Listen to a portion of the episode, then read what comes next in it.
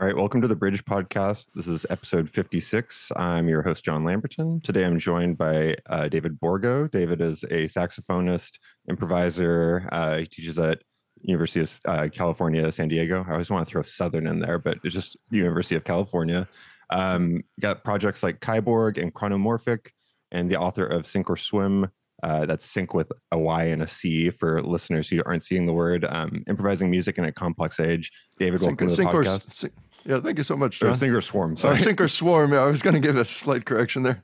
I was so Um, stuck on uh, the sink being, uh, you know, auditorily the same as other sync. But anyway, um, welcome to the podcast. Yeah, thank you. Um, Glad to be here. so, uh, as you know, uh, I start these conversations out asking people about their coffee habits. Could you tell me about your coffee habits, preferences, anything that you can share about that? Oh, sure. Uh, well, I'm certainly not a coffee snob, but I do enjoy a nice dark roast, and I, I try to limit myself to two cups a day. I guess my go-to device was the Aero AeroPress. Um, until recently, though, uh, I, I was fortunate to spend five weeks in, in Paris this summer teaching a course on jazz in Paris. And the, the apartment we were renting there had a nice French press. And I sort of got enamored with French press coffee instead. So just recently, I bought myself a French press and have switched directions a bit. Nice. So you like the uh, the sort of higher body, uh, thicker coffees? Yeah, I think I like when you can see a little residue on the uh, on the top of the cup, a little oily residue. It's an underappreciated uh, quality in coffee these days. Everybody wants, you know, the, the most thick paper filter possible. But um, yeah, I can I can appreciate some sediment. um, so uh, before we get into the book, um, I just wanted to ask a little bit about your projects, Chronomorphic and KaiBorg.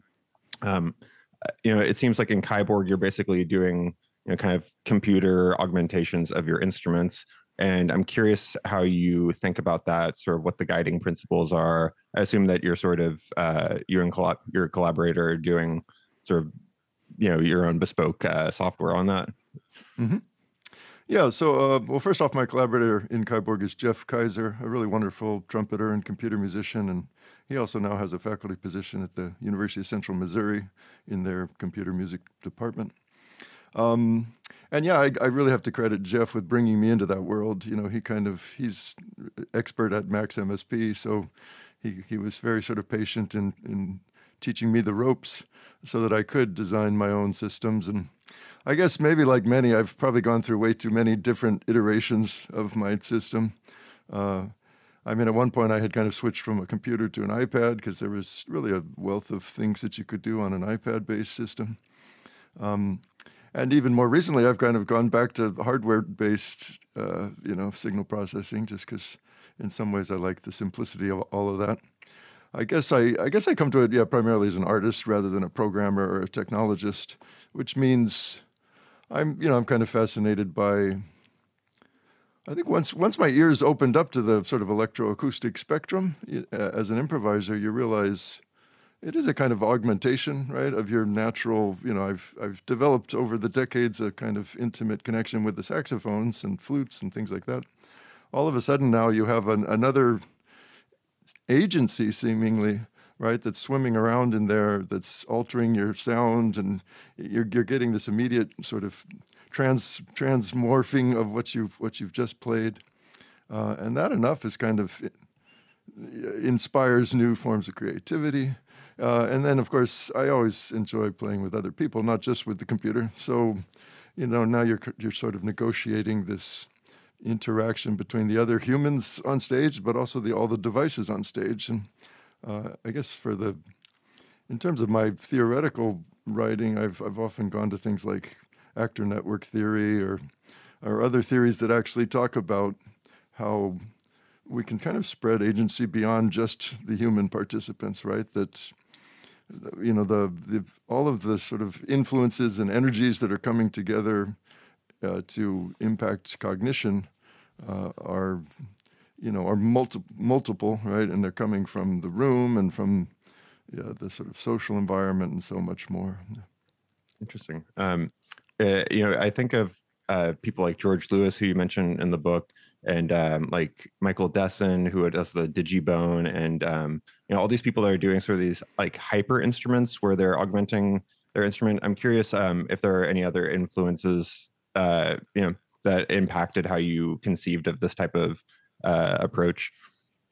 Yeah, that's a great question. Um, although I often think of George's system, his his classic Voyager, as you know, the primary question he was asking audiences to entertain was can we empathize with this computer musician on stage, right? Can we feel as if it, you know, it's deserving of our empathy in the same way that human performers are?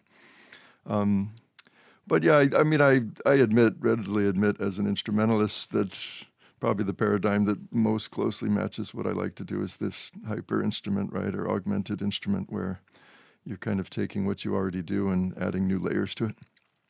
Very cool. Um, cool. So um, uh, to get into the book, Sync or Swarm, uh, you know, uh, I was reading the revised version, uh, which came out February of this year, and the last version was 2004, correct? Uh, yeah, I think five or six is. Uh, it came out in hardback in five, and maybe paperback in six. So, I guess like I, I didn't read the original version, so I'm curious what sort of the big changes were. Sure.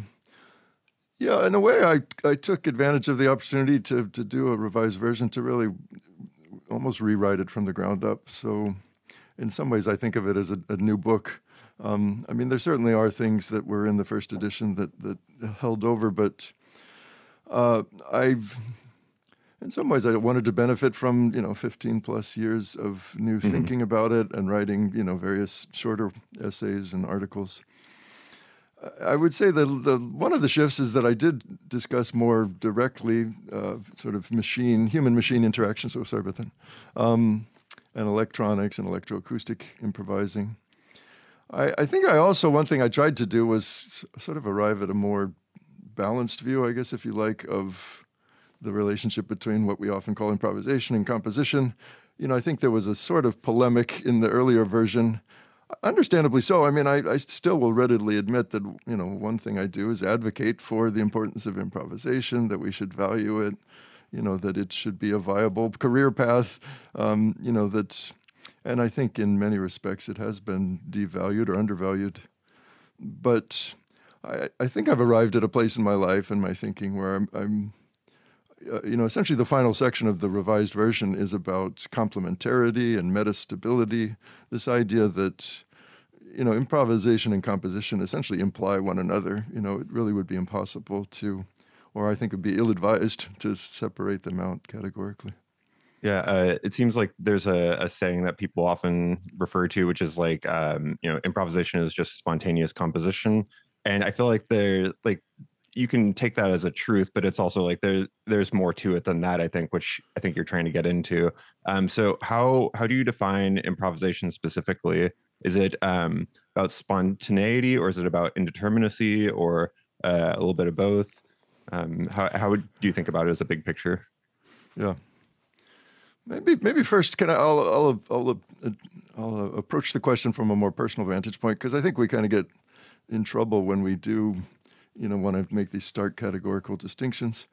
What I guess what what did first attract me to improvisation? Um, you know, when I was a teenager, learning how to play the saxophone and starting to learn how to play jazz, there was this kind of epiphany when I realized, you know, in checking out Charlie Parker's recordings, that he could play the same composition, right, the same tune, and night after night produce, you know, radically different solo, a different improvisation. And you know, as a young person that was a bit of an that was a huge epiphany, right? That you could actually make music on the spot uh, that wasn't kind of just beholden to reading the notes on the page. Um, so I, you know, I think that that at least inspiration has always stuck with me. This idea of making music in the moment, um, negotiating the musical moment with you know other people and in front of an audience. You know, this is what jazz musicians and improvisers live for but yeah, I think we do get into trouble when we, you know, we want to kind of come up with these little catchphrases like spontaneous composition because, if for no other reason, then you know our surrounding culture tends to devalue spontaneity. Right? We like people to follow rules and to, you know really think think long and hard about what they're going to do before they do it, and you know, and and yeah, where the letter of the law is always just that, right? It's the letter of the law. It's the written word that carries the most um, so I, I, tend to think that it's better to think of improvisation and composition as complementarity, right? In a complementary relationship, meaning, I mean, it would be impossible to, to improvise is to compose, right? You know, I guess the most basic definition of composition is to put things together, right? Mm-hmm. Um, and you can't really imagine anyone composing without improvising, without bringing creativity and thinking through new ideas. I mean, even on that most fundamental level, they obviously imply one another. But I think you know the idea of metastability is that you know so yeah the, once you acknowledge there's this this complementary relationship then then you can kind of begin to parse out you know what aspects of creativity are we you know maybe emphasizing the most or valuing the most um, i mean I, there's often when people talk about improvisation, they go to the conversation metaphor, right? It's like mm-hmm. having a conversation, and that you know has maybe some shortcomings, but I think it's useful to think about. Um, you know, when you're improvising, you know, on the one hand, I don't know what I'm going to say right now, but on the other hand, you know, you have a long-lived history. You've kind of composed a way of being in the world. You've composed a life, and so yeah, I like to think of musical improvisers as essentially composing a life in music right? They've created a relationship to sound and their instruments and the kinds of collaborators that they work with. Um, just as composers, you know, uh, are obviously nurturing an improvisatory ethos, right? If they want to continue to create and come up with new ideas. So I guess I, am trying to arrive at a point in my thinking in life where I don't position these as opposites. Mm-hmm. There's a there's a nice book uh, by Paul Rinzler called The Contradictions of Jazz, where he outlines, you know, how we often position things as somehow polar opposites, right? Like how could how could you be both assertive and open at the same time, right? Mm-hmm. We somehow think that that's not possible, but in fact, that's what improvisers are doing, right? They're asserting themselves. They're sort of telling their you know their truth, musically speaking but they're also, you know, in, incredibly open to, you know, the input of others and trying to negotiate that moment. And I always think about musical improvisation more as a, on the social level, per se, than the, you know, the technical or musical level. Interesting. Um, so you know, I've spoken with uh, your colleague Shlomo Dubnov, who does a lot of work on like machine uh, improvisation or like computer-based improvisation, and um, yeah, I feel like for a lot of people, hearing the idea of a computer, this thing that isn't sentient, supposedly, uh, uh, you know, improvising sounds like a little bit of a, you know, a wacky idea. But I'm curious. Um, I mean, do you think that improvisation, in the sense that you're talking about, is uniquely human, or um, how does it extend into sort of the machine realm? Sure.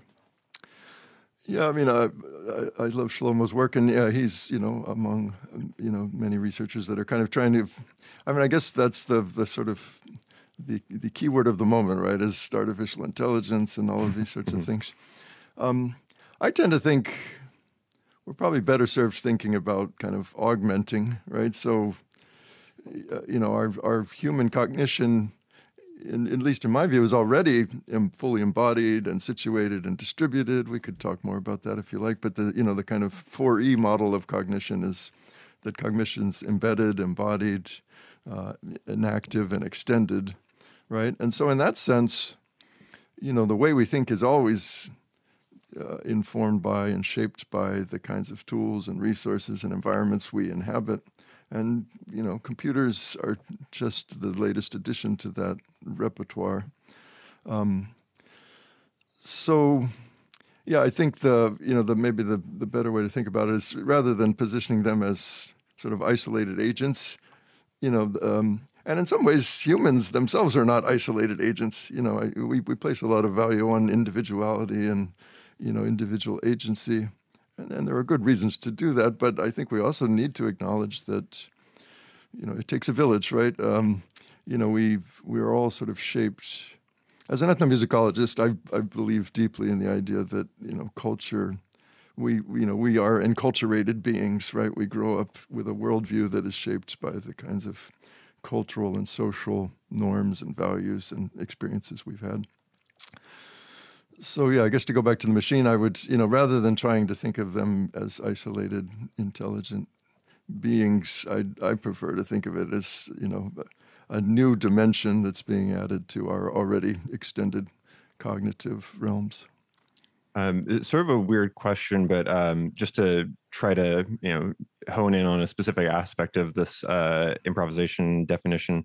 Uh, if somebody is using, for instance, like a random process like rolling dice or something um, to determine some aspect of their you know musical performance that they're about to do, would you consider that uh, improvisation in any sense, or um, is that just sort of indeterminacy?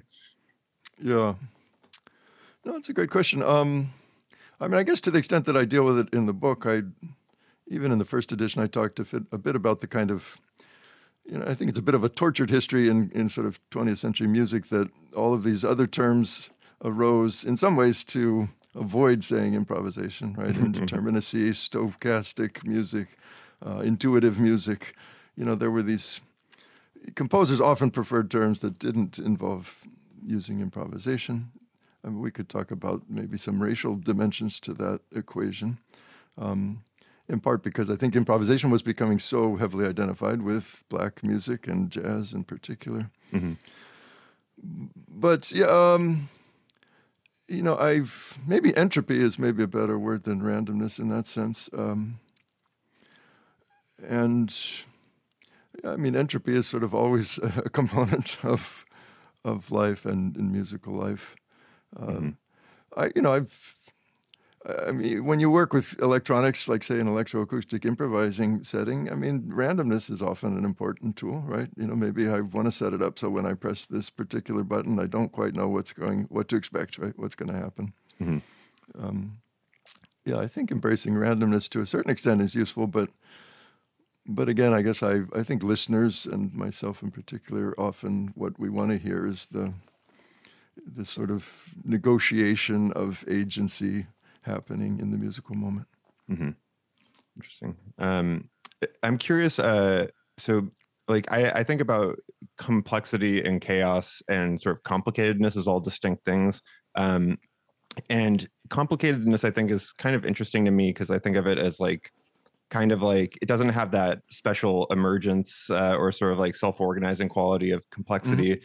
And um, I'm curious where your mind goes with the notion of complicatedness um, as distinct from those other uh, you know aspects. Because like I would think maybe like um, certain types of design, like if you think about like the re- reductionism that has to go into making a plane, it's like more engineering than art, maybe. Um, and there's something about it that's extremely powerful, but it's like it doesn't have the same sort of like parsimony of like a complex, you know, function. Um, does that mean anything to you? Yeah, no, I think you're, you're definitely onto something. Right, right, these terms, complicated, complex, chaotic. Um, you know, they they they sort of have a you know network relationship to one another. But I think I think how I talked about it in the, the revised book is that complicated. You know, complicated is essentially a relation of things, right? You know, you can make a very complicated relationship between things, but complex is a relationship between relationships, meaning, let's see, what would be uh, like you could have a very complex, complicated family tree, right? That your, you know, your relatives are kind of sort of connected to one another in complicated ways. But I think you have complex family dynamics in the sense that, you know, if you were really to try to understand, you know, how all of the members of your family, all of their influences and interests and activities intersected or overlapped or didn't, you know, that's a sort of complex problem. That one that you really couldn't arrive at a, you know, a single answer to, right? It's a sort of evolving, as you mentioned, self-organizing. You know, people's interests are shifting, right? And trying to map that out would be a very complex process, but you could map out a kind of complicated family tree if you were only interested in, you know, well, how is this person related to that person, mm-hmm. biologically speaking? Yeah. Does that make sense? Yeah. I think so. Yeah. Um, let's see here. I guess um, to, I mean, if if I wanted to do a, a musical example, yeah, I mean, I try to. Sometimes I resist this, but but I you know, I think when you're, you can obviously write very complicated musical notation, uh, and many composers do. You know, some even, of course, um, you know, write co- music that's meant to be more complicated than a human performer can, can Mhm. feasibly feasibly parse. Um, but you know, so we could talk about the relationship between the you know the the dots on the page as a complicated one, but the actual music being performed is always going to be complex. You know, meaning y- y- y- there's going to be just too many variables to to keep track of in terms of even if it's just a performer trying to Im- interpret a you know a Ferneyhough you know score or something.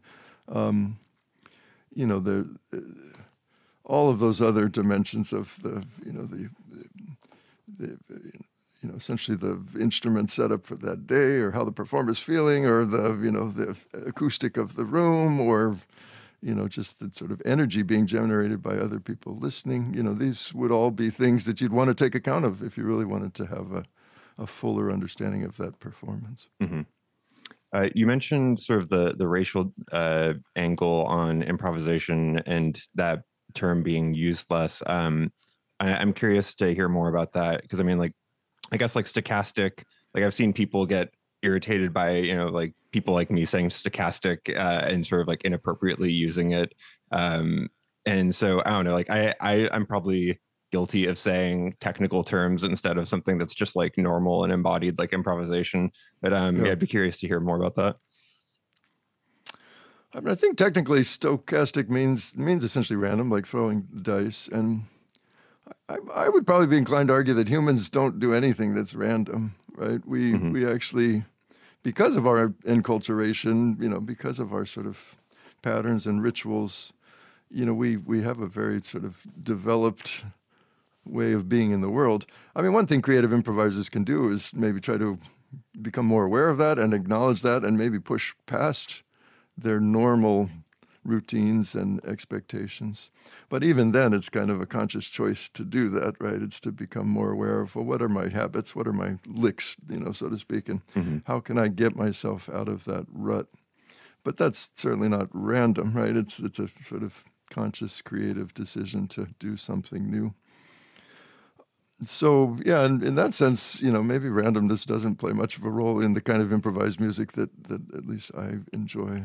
hmm Uh, but the the racial di- dimension of Oh the, yeah, the uh, racial dimension. Um, well, I I would say you know maybe this does go back to George Lewis. Even he has a very you know frequently cited article that he talked about Afrological and Eurological uh, understandings of music in the 20th century, and he uses maybe Charlie Parker and John Cage as as sort of uh, you know uh, stand-ins for that larger discourse, but. I mean, George's argument really, it's, it's not a racial one, but it's more about culture. But in Afrological musics, you know, the idea is not to somehow have the music be devoid of human intention and human agency and and those sorts of things, but in fact to fully embrace that, to negotiate that. You know, uh, the, Miles Davis wanted to call jazz social music, right? You know, he didn't like the word jazz, but social music sounded right to him. Um, whereas I think in the more Eurological tradition, as as George was laying it out, you know, there has been this tendency to try to uh, separate, you know, quote unquote, music from the the agency and intentions and humanity of the people involved in making it.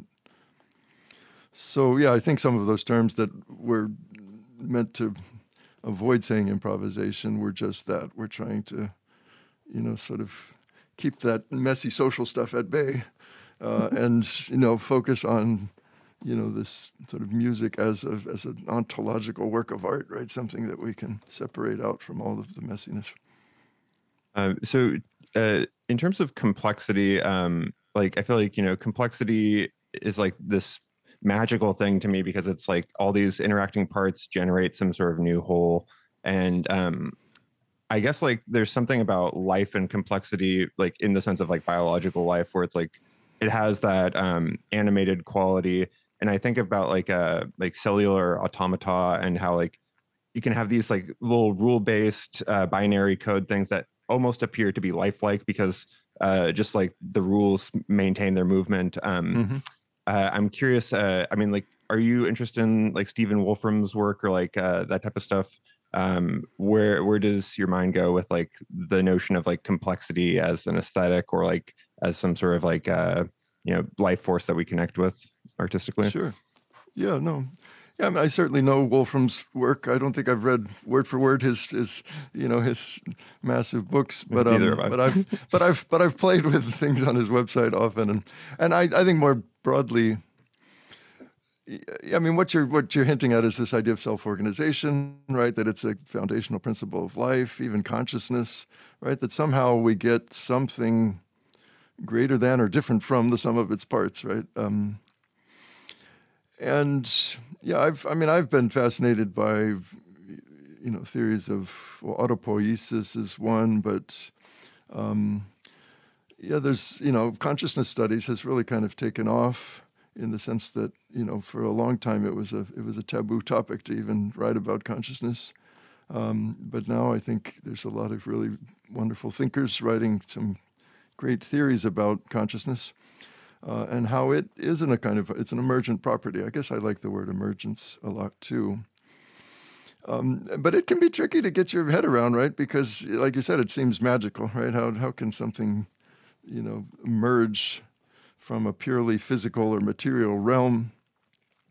I, at times, I've described myself as an anti-reductionist materialist, meaning you know, I'm, i I do believe you know that in the material world and you know sort of the natural processes that we are able to model at least through science. You know, whether it's biological sciences or yeah, the cellular automata are essentially a kind of modeling technique for trying to understand biological processes. Um, but I'm anti-reductionist in the sense that I, I don't I think for far too long we thought that you could just break systems apart into their component parts and get smaller and smaller components until you get to the subatomic level. And if you could only understand everything that was going on at the subatomic level, everything else would be, you know, fully comprehensible.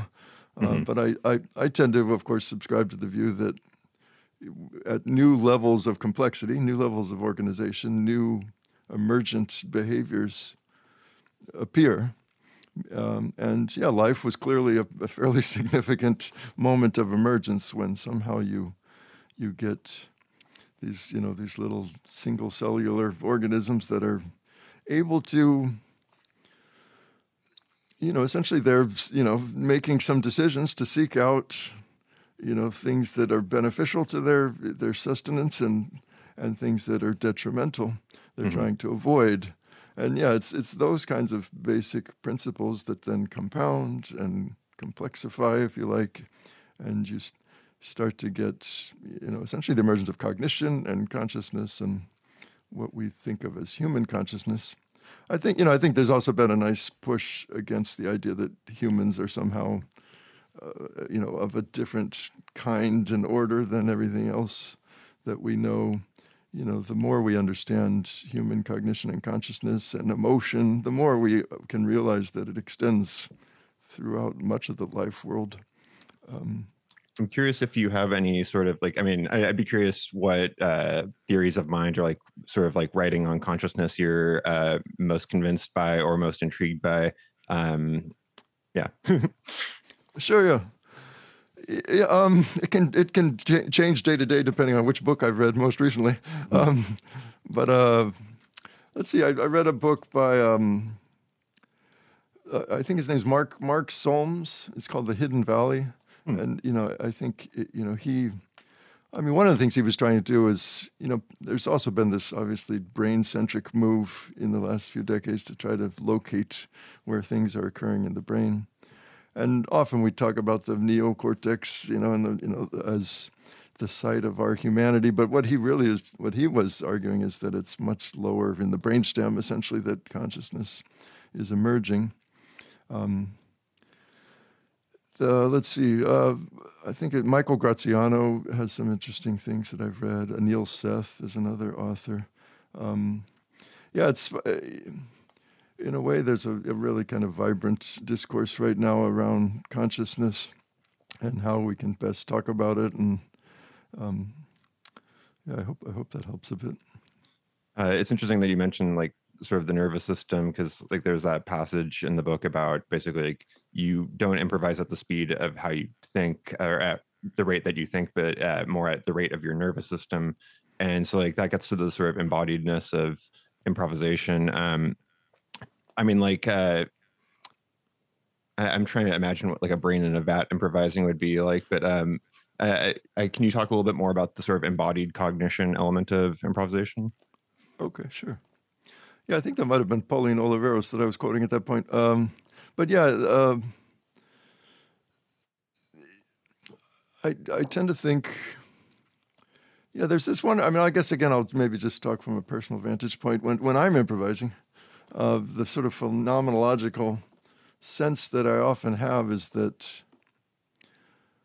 I'm not fully aware of of why I'm doing things or what I'm doing, even in some instances. Um, and I think that's because what we are doing is kind of shutting down some of our, and even some of the neurological studies support this idea that we're, we're shutting down our kind of, what's the best way to say it, our, you know, our self-monitoring systems, right, in the in the frontal and neocortex, so that we can operate in a way that we're not always thinking about and critiquing and reflecting on our activity.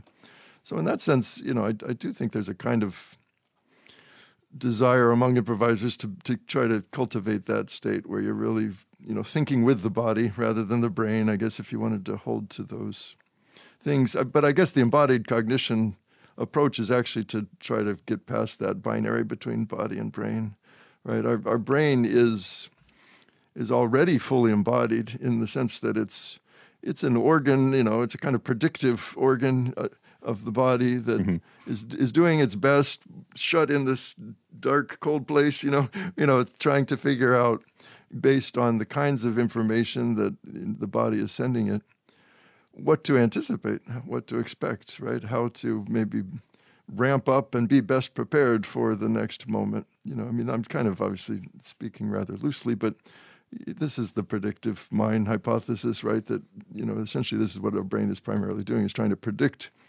our engagement with the world. And it does that through a, a, lived history of being in the world, right? Of having a body and having sets of experiences and cultivating expectations.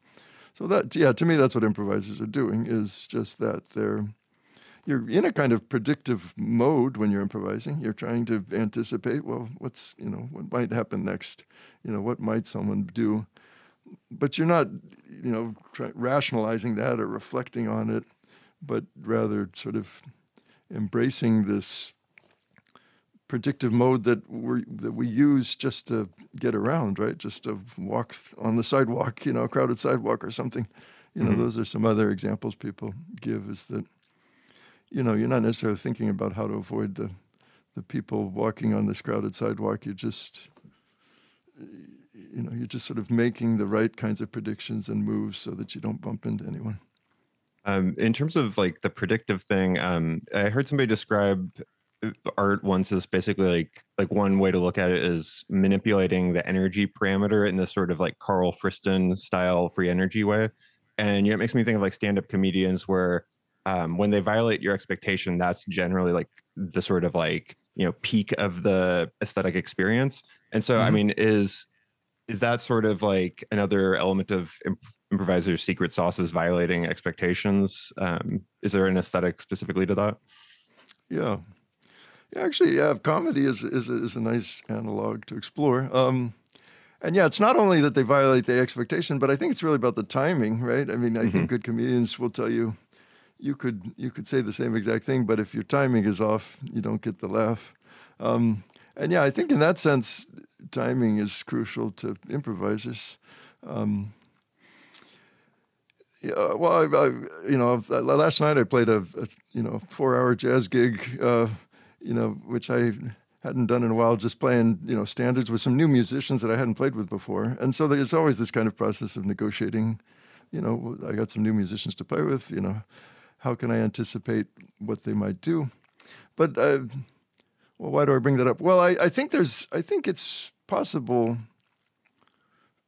you know, both from the player's perspective, but also from the listener's perspective, to have a strong sense of when somebody's, you know, really surfing that wave of the improvised moment, right, It's really there, and their timing and everything seems to be functioning, you know, at its peak. Mm-hmm. Uh, and yeah, I think that, you know, even for the player, there is this kind of back and forth between, oh wait, why am I doing that? I've done that a million times before, you know, and then trying to just shut up that part of the mind and, you know, in a sense, kind of surf the wave of, of the musical, the shared musical moment. And when you're doing that, you're often doing far more interesting things musically. And I think other people can sense it, right? Mm-hmm. The other musicians and the audience can also sense that you're, you know, you're really, you know, firing on all cylinders, right? And so I think a good comedian, it's the same way. You just sort of sense that their their timing is they're fully engaged and their timing is great.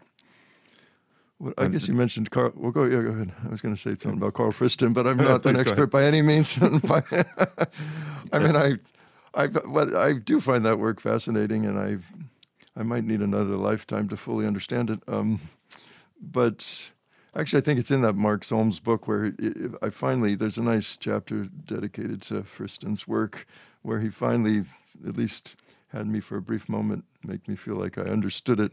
Um, but but yeah, I do think you know Friston is just on the vanguard of trying to, in some ways, mathematically model self-organizing processes and these things that we can resonate with and feel and understand. But um, but it's also important to have people that are you know trying to model it well. I tend to think of all science as just a form of modeling, right? Mm-hmm. Um, I think it's a safer way to, to engage with scientific results, right? Definitely. Um, so uh, when you're talking about firing on all cylinders, it makes me think of flow uh, as put forth by Csikszentmihalyi, and um, that I mean that seems to be like an essential part of any improviser's you know world is like getting into a flow state. And um, I'm curious what insights you have in terms of like reliably getting into that state um, and how it impacts your capabilities uh, as an improviser. Sure. Yeah, that's a great question um, and a hard one to answer. I mean, I, I, guess the quick answer is like anything else. The more you do it, the you know, the more reliably you can get there, and you can sometimes even sense like if you haven't been improvising with other people in a while, you know, there can be a you know a sort of moment where you're sort of transitioning. Like, how can I get back to this flow state that I'd like to be in? I mean, on the other hand, it's sort of completely unpredictable. You know, you can both prepare and try to be ready for it. But uh, well, I think I have in the book there, yeah, the idea that what you know, when you know, you really only recognize the flow state afterwards mm-hmm. because you because you miss being in it, right? Uh, when you're actually in it, in some ways, you're not able to, or you wouldn't want to, you know, sort of be aware that you were in the flow state. Um, yeah, I mean, I think Csikszentmihalyi's idea of, at least the way I've always thought about it, is that the demands of the situation and the sort of the preparation and skills and expertise that one brings to the situation are perfectly matched, right? So that in some ways you're more likely to reach a flow state when you're improvising with improvisers that are able to challenge you but not over challenge you, right? You know, mm-hmm. they're sort of it's, you know in that ways it's maybe like sports you know you'll you'll reach a flow state when you're playing with competitors that are at your level or maybe ideally slightly above your level, right? So that you can always be learning something new. But if if you're playing with Steph Curry or something, you you know you've got no chance of entering the flow state because because you're just not going to have any chance at all of keeping up. So yeah, I think it's about you know cultivating situations where the demands, the challenges are well matched to what you bring to the situation. Gotcha. Um, there's a whole chapter where you sort of uh, spend a lot of time on Evan Parker's improvisations, and um, Evan Parker is like such an interesting improviser. Um, and I'm curious uh, if you got any insights into like his particular flow state or, or anything that you can uh, you know mention from that. Sure. No, I mean, I've, I've, Evan Parker was probably the single reason that I, you know, started along this path. Um, I mean, I, I came up through, you know, sort of the jazz world and, you know, gradually, of course, learned to love people like Ornette Coleman and Late Coltrane and, and Cecil Taylor. Um, but yeah, Evan Parker. The first time I heard him, which was actually at David David Liebman's house at like a saxophone workshop I was participating in. Liebman put on some solo awesome. so, soprano of Evan Parker, and it just blew my mind. I mean, I you know I wasn't sure how to parse it. I, you know, is that still a saxophone? You, you just kind of all of a sudden you a whole new world opens up. So. Yeah, I mean, I would say, and getting to know Evan a bit through the process of writing these things has, has been wonderful and I think I've always resonated with his his thinking about improvisation because, I mean, on several levels. But I mean, one level I always appreciate is that he does. He's actually not afraid to situate himself within this kind of jazz community and continuum, whereas many improvisers, you know, have gone to great lengths to distance themselves from the J word, you know, from jazz. Mm-hmm. Whereas Ev- Evan will clearly say that you know it was people like Pharoah Sanders and John Tchicai and Archie Shepp and you know, many others that inspired him to follow his path. But but I also like about Evan that he he, he tends to think about the improvising process in this kind of 4E way, right? That it's embodied, it's embedded, it's it's enactive and extended. That you're, you know, he really has a sensitivity to that all of these variables matter, right? Mm-hmm. Um, I mean, from the you know just the purely mechanical, like how's the horn functioning? How's my reed working today? You know, how are my you know chops? But more importantly, to this idea of like the the sound of every space will have its its sort of sonic characteristics to explore. So, as you probably know, in his solo practice, you know, it's almost as if his, he's duetting with the space, right? The acoustics of the space. Mm-hmm. Um, and yeah, so I think he's, you know, this idea of there's this wonderful complex feedback loop. I mean, I, Evan always, you know, he seemed to like the idea of cybernetics, which is a field that I've loved exploring the history of, even though people don't use that word too often. I really think it was a hugely influential mm-hmm. idea in 20th century science, right? How do we try to understand complex feedback? Um, so yeah, I would, I, you know, I think that's always a, a appealed to me in Evan's approach is that whether it's just him in a room, you know, in front of a few people, you know, he's intimately aware of the complexity of that situation, or whether it's him playing with his regular collaborators, or, you know, he also is someone that is happy to embrace playing with people for the first time up on stage, right? So, mm-hmm. you know, I, I always like how he kind of balances those uh, aspects of improvisation. I mean, I think maybe some folks, you know, understandably, maybe they just want to play with people that they, you know, have have developed, cultivated a, you know, a, strong, um, you know, relationship with, and and there's others, of course, that want to play with people brand new every night. uh, considering like Evan Parker or Dave Liebman or John Coltrane, like as you know, these exemplars of like sort of doing complexity and chaos and what they're doing compared to somebody like Charlie Parker is kind of interesting to me because um like I guess when I was like, you know, growing up and learning improvisation, like I always felt this aversion to transcription and like I was always put under so much pressure to transcribe, transcribe. It was like to learn how to improvise, you need to transcribe people. And so um, it makes me think of like a GPT-3 engine where it's like it's read all of the internet. Now it can like spit out sort of uh, passable uh, narrative. And like I feel like that's essentially what it would be like if I were like learning every Charlie Parker solo, so I can do a sort of uh, you know less good version of Charlie Parker. But then like the Evan Parkers of the world are like doing this entirely new thing. Um, I guess like how do you think about um, sort of like that, you know, training up on like I guess reference like referent um, versus like trying to always forge some sort of new path Okay. Yeah. Um, another great question. Let's see. So the, you're talking about you're, t- you're talking about those those sort of the the new AI that can produce passable language. Uh, mm-hmm. yeah, sort of write write a student's essay for them. Exactly. Um, okay. Yeah, I would say. I, well, I mean, again, on a personal level, sometimes I've, I've described myself as kind of a musical Jekyll and Hyde, in the sense that I, you know, I haven't I still very much can enjoy playing, you know standards even although i tend to prefer you know originals and kind of but in the in the jazz tradition right? And then i also very much enjoy KaiBorg and Kronomorphic maybe and and you know these projects and opportunities that can take you rather far away from you know this more mainstream jazz tradition.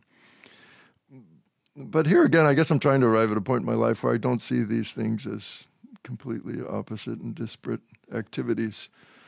Um, you know, I think I mean when I'm I I did a fair bit of transcribing when I was younger, although you know I don't do much of it anymore. But I you know I think there's some utility in that process because it's if anything it's just kind of speeding up your hearing and, mm-hmm. give, giving you more nuance to your hearing so that you know things that otherwise you would just miss you're able to you know focus on and hone in on but i think part of the learning process when you transcribe is also realizing that you could never possibly replicate charlie parker or coltrane you mm-hmm. know it's as if in trying to emulate them, you're, you're slowly developing and discovering what's you in that equation. You know, what's makes it that you would never sound like Charlie Parker or John Coltrane. Mm-hmm. Uh, um, and in that sense, maybe it's not so different than what Evan Parker was doing. You know, he was, you know, doing that with maybe Pharoah Sanders and Archie Shepp, as I said. But, you know, he was, he was sort of charting a trajectory that could emphasize things that felt more personal to him. Maybe I'll try. I was going to try one other, uh, one other sort of an, uh, an, analog. I mean, if we go back to conversation, I mean, clearly we all still enjoy just having conversations about topics, right? A topic is essentially a referent, right, or mm-hmm. a standard. You know, we're going to talk about, well, let's talk about politics or let's talk about sports or, you know, these kind of normal avenues for conversation. But even as you're doing that, what's fun about having those conversations is that you may still land on a really kind of interesting or novel way to think about something or just phrase something or you make a joke about something and your timing is great and everybody around you laughs. You know, there, there's a there's a certain kind of improvised joy in just having a conversation around a well-trodden subject. Mm-hmm. But there's but there's also a, you know a joy in you know, in some ways, maybe non referential improvising is trying to push at, you know, trying to get farther away from the idea of syntax, right? That you're, you know, when we when we're forming sentences, we're following syntax pretty precisely, such that if I make a grammatical mistake, it'll pop out to you, you know, even before you are consciously aware of it. You'll notice I just I made made a mistake. Um, and yeah, so a lot of music can have that sensibility, right? That it it has a kind of syntax, and we can be surprised, and, and improvisers can consciously try to surprise you. So maybe that's a little bit different in music. You you can violate syntax, so to speak, or mm-hmm. and that's some of the joy of it. But there is a way to improvise where you're pushing even farther away from the idea of music having a syntax. Um, and that's more of maybe a stream of consciousness writing or poetry where you know it's, it's, as if the sounds of the syllables are more important than anything semantic in the content of what you're saying. That makes sense. Um, let's see here. Uh, i guess um, as we were like getting towards the end here um, you know you mentioned time and qualia in the book and um, it's funny i feel like i'm part of like what's called qualia twitter right now like um there's like a research institute called Qualia Research Institute that's really interested in this stuff. But meanwhile, like I sort of uh, find myself identifying with like Daniel Dennett's perspective, which is kind of this, you know, like a uh, spicy take of like, oh, consciousness doesn't exist, qualia isn't real. Um, and so I'm curious if you have any takes on that sort of notion. Because I mean, I don't think that it's an illusion, but like uh, you know, I think that we don't have to talk about élan vital. We can like uh, you know sort of move forward from uh, you know terminology like that. But um, I don't know. I'm just curious if you have any takes on that sort of perspective. Yeah, that's a great question. Um, you know, again, it's maybe. I mean, I feel like Dennett maybe wants to be a little bit reductionist when he's doing that, right? He wants to you know, sort of give you an answer that that that denies the emergent quality of mm-hmm. qualia. Uh, I've, I mean, I, I've, I've, I, I'm more inclined, if I'm going to embrace this complexity paradigm and emergence paradigm, to think about that. You know, there's a richness in the lived moment that we experience as qualia that that betrays any kind of simplistic reductionist viewpoint.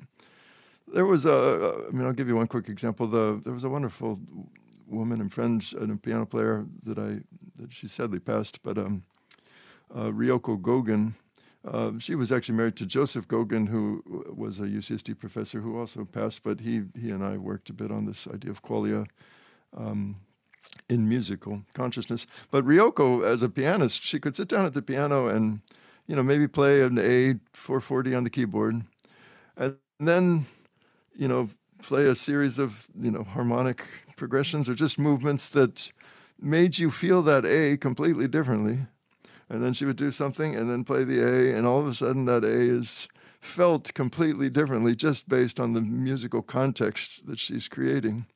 And that, that always stuck with me because that was a reminder that, you know, the qualia of that A is always going to be dependent on how it's essentially been a, a set up, right? You know, this is what musicians are doing all the time is creating a context in which you can hear something familiar as new.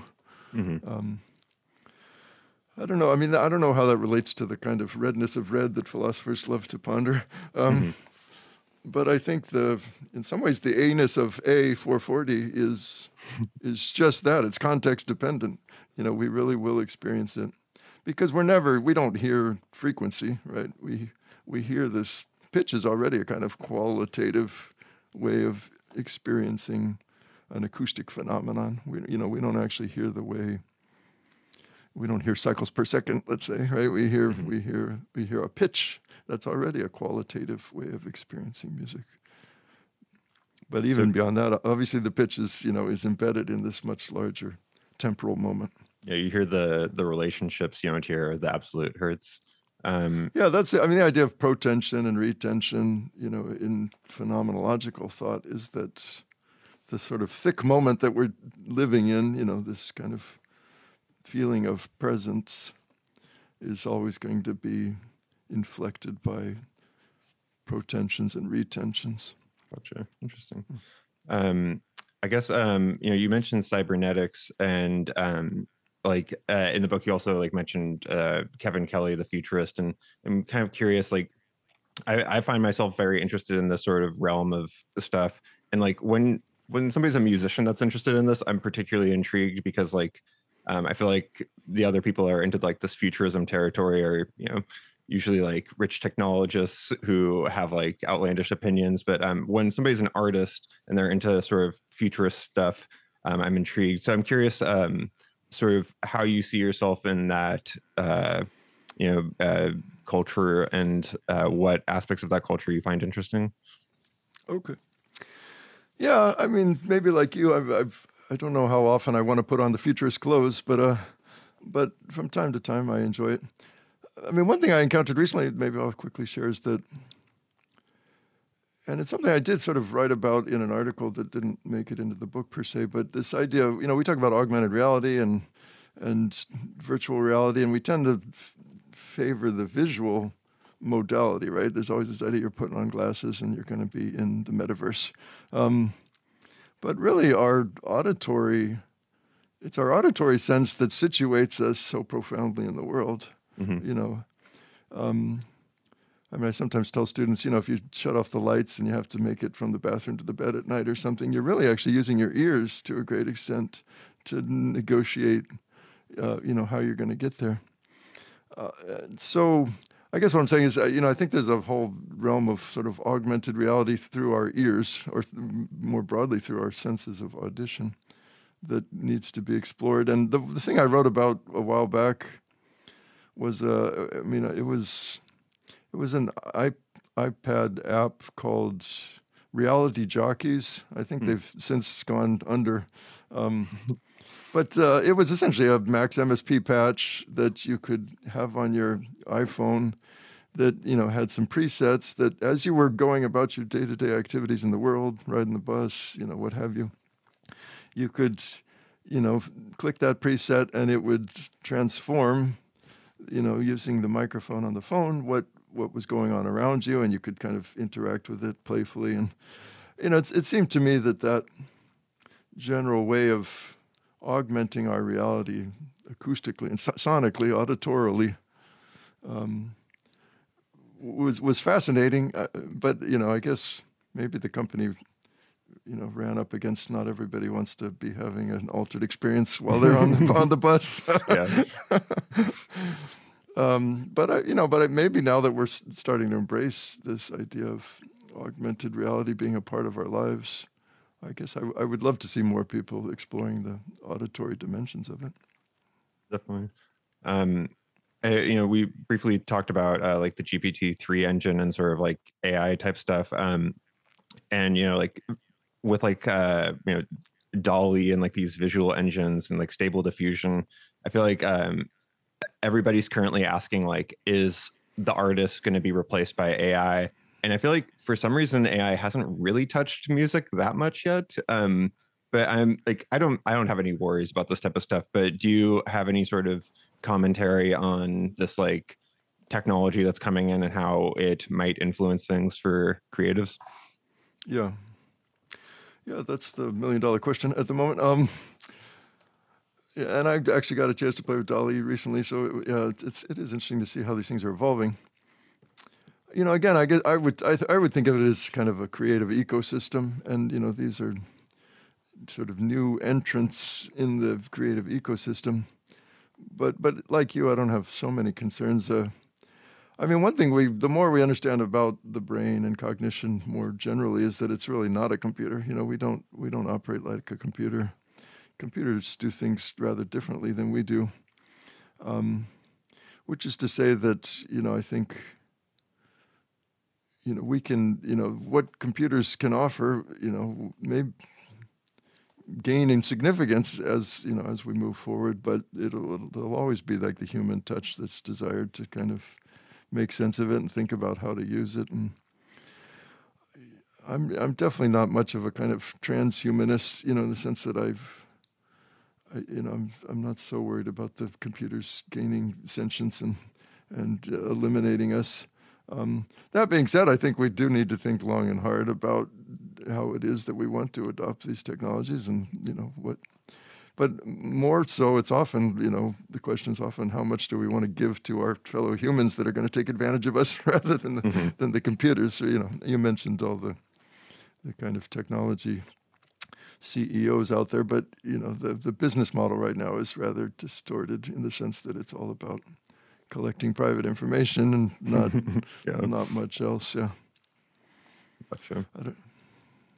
Cool. Um, well, I guess um, we can end this here. Um, do you have any other uh, topics that you wanted to hit, or um, commentary, or anything you want to plug or promote?